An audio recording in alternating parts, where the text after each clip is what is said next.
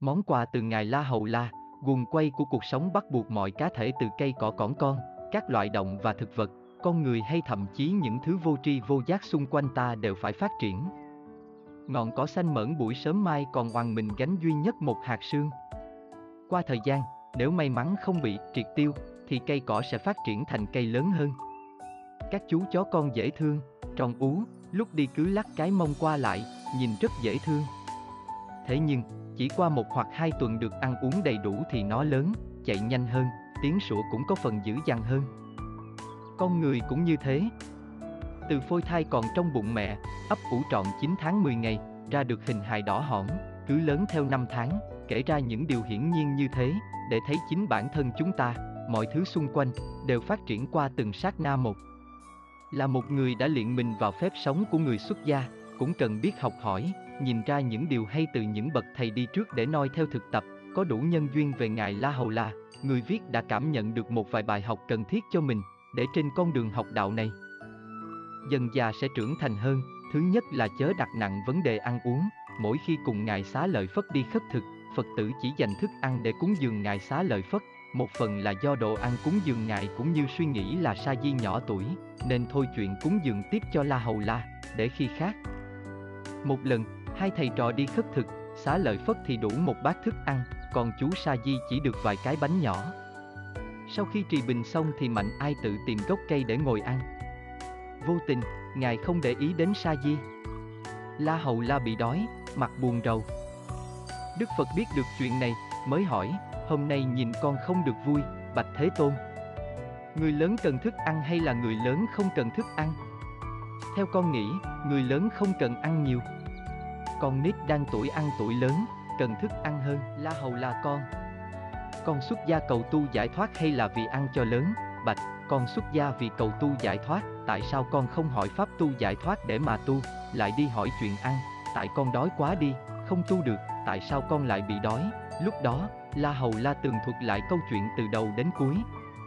Và Đức Phật dạy rằng, mình là người xuất gia, vào đây cầu đạo giải thoát thì không nên có tư tưởng ham ăn, thích ngủ như thế.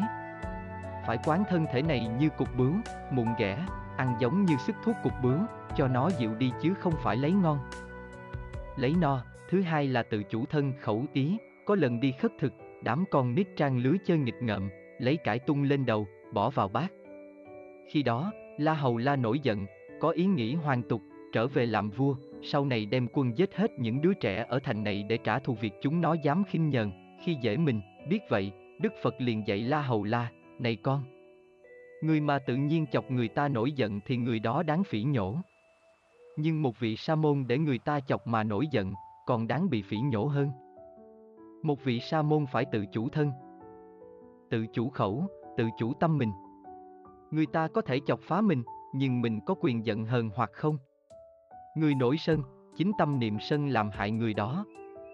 Chính những hành vi thiện ác khiến con sinh vào các cõi lành hoặc dữ, Đức Phật còn dạy thêm, người tu hành phải dùng trí tuệ và hành nhẫn nhục để đối trị việc bị người ta làm cho nổi sân. Thứ ba là không mê đắm sắc đẹp của thân hình.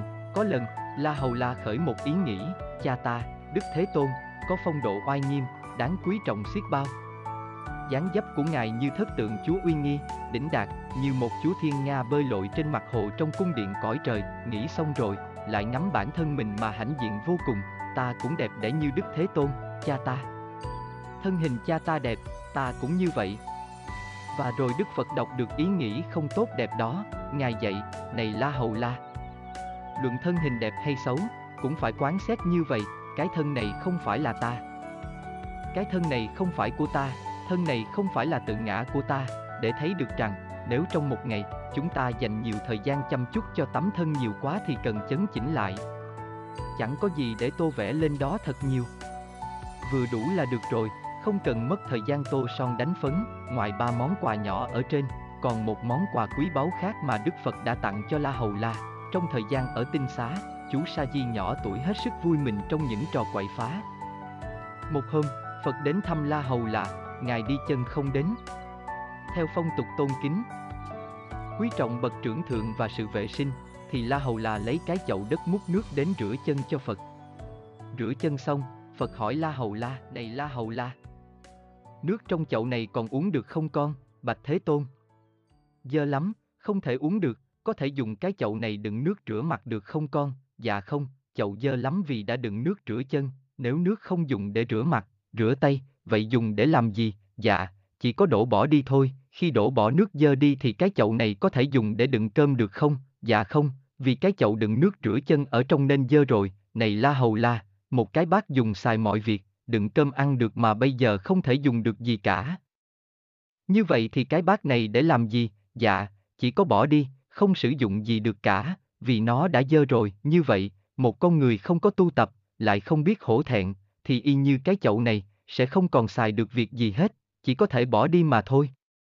Vậy con có muốn thành cái chậu dơ để người ta bỏ đi hay không? Dạ, con không muốn thành cái chậu bỏ đi vô dụng như vậy, mà muốn thành cái chậu được người ta nâng niu, sử dụng được, La Hầu là, là người xuất gia mà con không giữ oai nghi, không tu giới định tuệ thanh tịnh, lại chứa đầy cấu uế không chân thật. Thức ăn đạo lý làm sao để vào tâm của con, Đức Thế Tôn đã dùng hết ân tình, nghiêm trang răng dạy. Từ một chú sa di nghịch ngợm, La Hầu La dần ý thức được mình cần phải làm gì, nghiêm túc tu tập.